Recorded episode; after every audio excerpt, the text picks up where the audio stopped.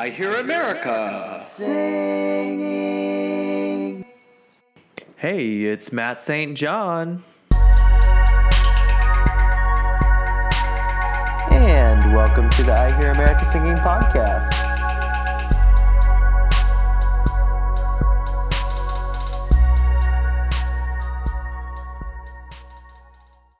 Telling a story about a psychedelic experience can be a lot like telling somebody about a dream you had.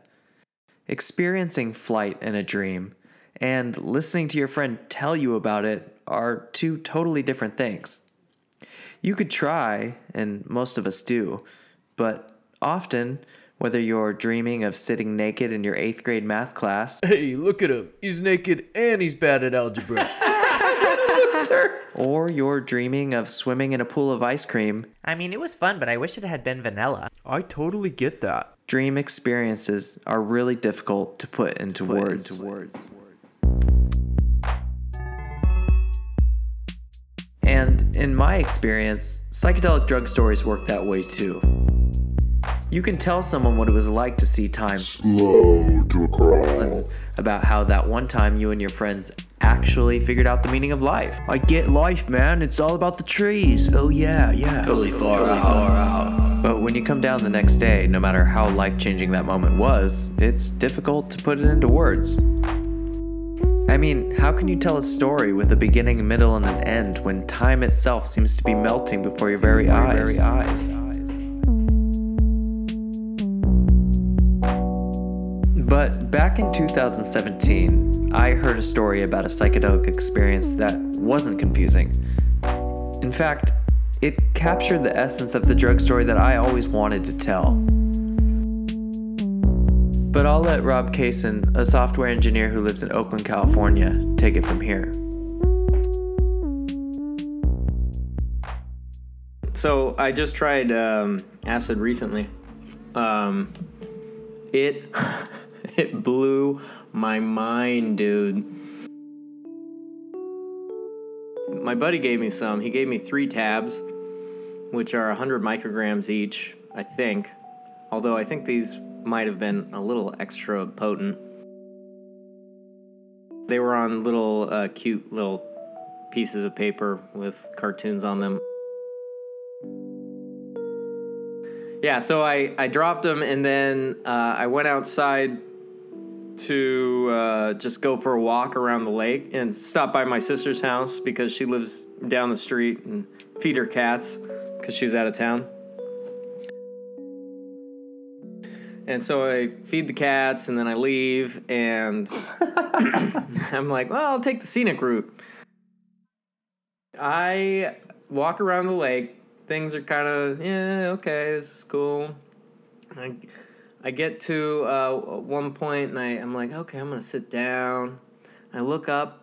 There's a marathon going on on the other side of the lake. I just see like this river of people on the street across the lake, and I'm like, hmm, this doesn't feel that comfortable right now. I better keep moving. And so I get to the other side of the lake, and this little girl walks by with the pinkest sleeves I have ever seen. I say to her, Kid, you, got, some great, sleeves. And her mom's like, no. No.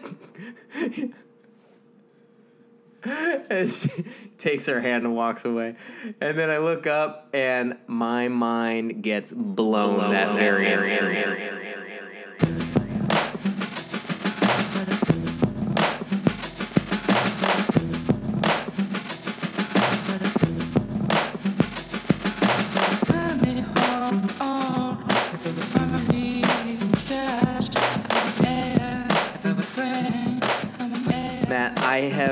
never experienced reality shatter like it did. Time dilated in such a way that, like, it almost came to a standstill, man. Like, I've experienced time speed up when I'm having fun, you know, time flies. In this case, like, the geese were like.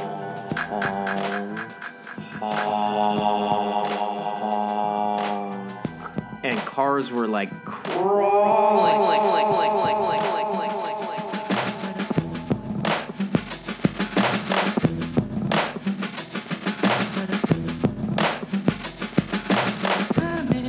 Because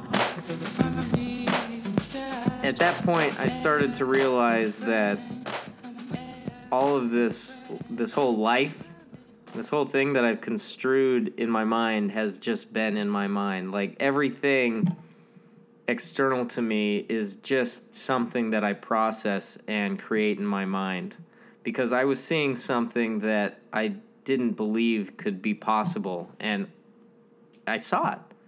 I saw it. I at that point was like I need to get the hell home because this is this is too much. This is more than I bargained for. So I start walking and the world stretches out in front of me. I feel like I'm making no progress whatsoever. I feel like I'm walking like a mile to get across the park, which is maybe 50 feet. When I finally get home, I just like throw myself down on my Yogibo beanbag chair, which is amazing, and close my eyes and just go for like this wild psy- psychedelic ride. I mean, it was it was far out, man.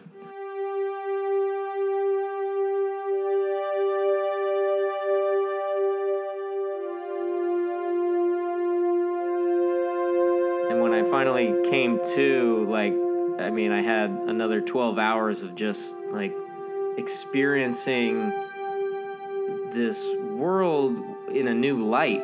12, 12 hours? Yeah, it lasted forever, man.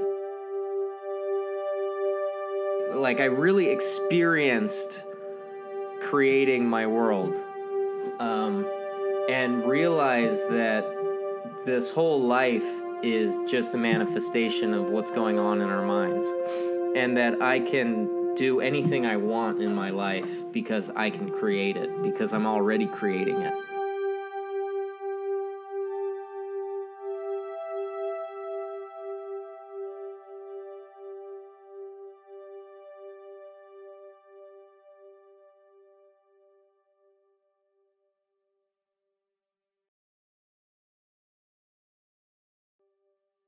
I had a love affair with this painting of a tiger on my wall. I mean, she was beautiful and she felt like this beautiful exotic woman.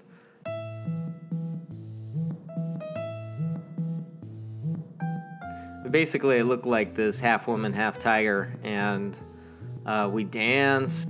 What do you mean you danced? Like you closed your eyes and in your mind you were dancing, or like you were standing up and dancing and you were thinking that she was dancing with you? Did was there movement? Yeah, I was I I was like standing uh, next to the painting on the wall and dancing like back and forth with my hand like on the wall as if it was holding her hand or something.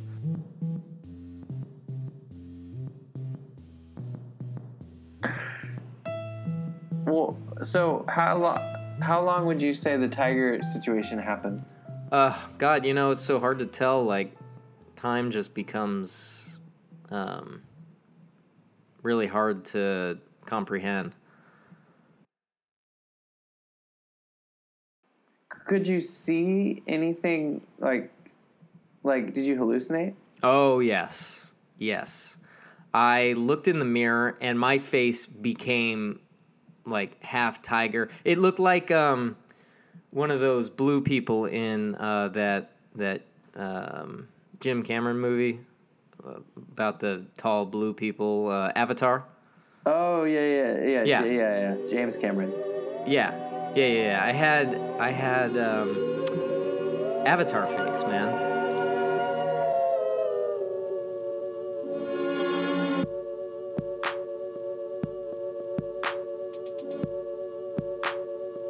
It was crazy. I was like this lion in the mirror, and I could see it. I could see it with my eyes, and then my face started coming apart in pieces in the mirror.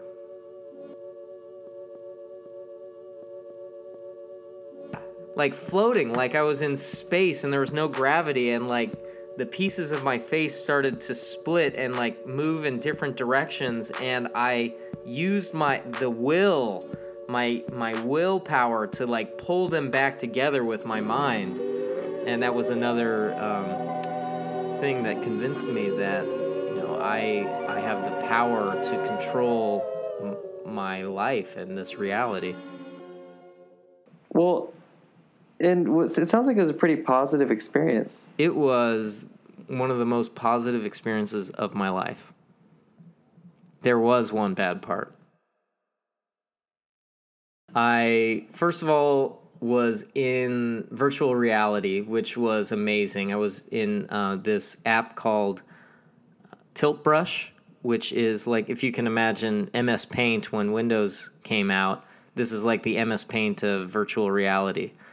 Uh, You go into a space and you can paint in three dimensions and walk around your painting. It's incredible. I pull off the headset because I need to take a number two. And I run into the bathroom, sitting there. All of the sudden, like the whole room became like this really dank, dark, like shitty motel room scene. And, and I looked down at my legs and they were all scrawny and like I, I just felt like this like scrawny uh, drug addict.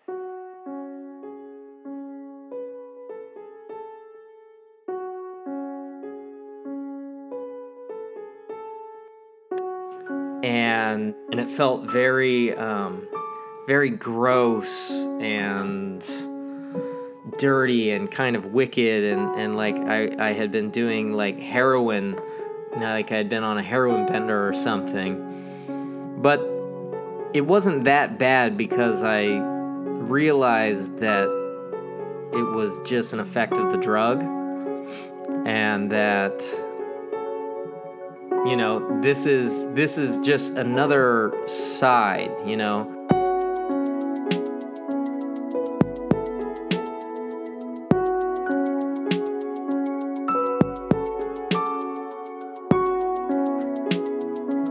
we experience this range and life is is crests and valleys and this was just a valley and so like i just kind of took it in and observed it and was almost amused by it even though like the feeling was like really weird and creepy And what do you think? What do you think that meant? Like when you look back on it? there are two sides to every coin and that it's important to recognize them as the coin and not identify yourself with the coin like you're not the coin you're not you're not the uh, the like nasty drug addict stereotype that you see in a movie and you're not um, you know you're not like this god thing that has a tiger girlfriend. You know, you're you just you're kind of along for the ride.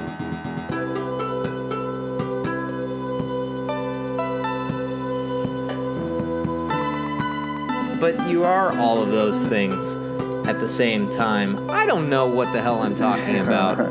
You're like, yeah. I, I wonder if anybody, if anybody has said that and then like figured it out after a couple times. Like, I know what the tiger meant.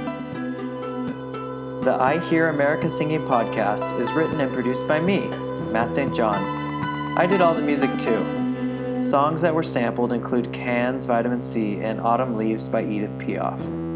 Thanks, Rob Kaysen, for the story and the inspiration. Check out his art and other projects on Instagram at Mr. Roboman. If you like what you hear, follow me on Instagram at I Hear America Podcast or check in with me at mattstjohn slash podcast.net. Thanks for listening.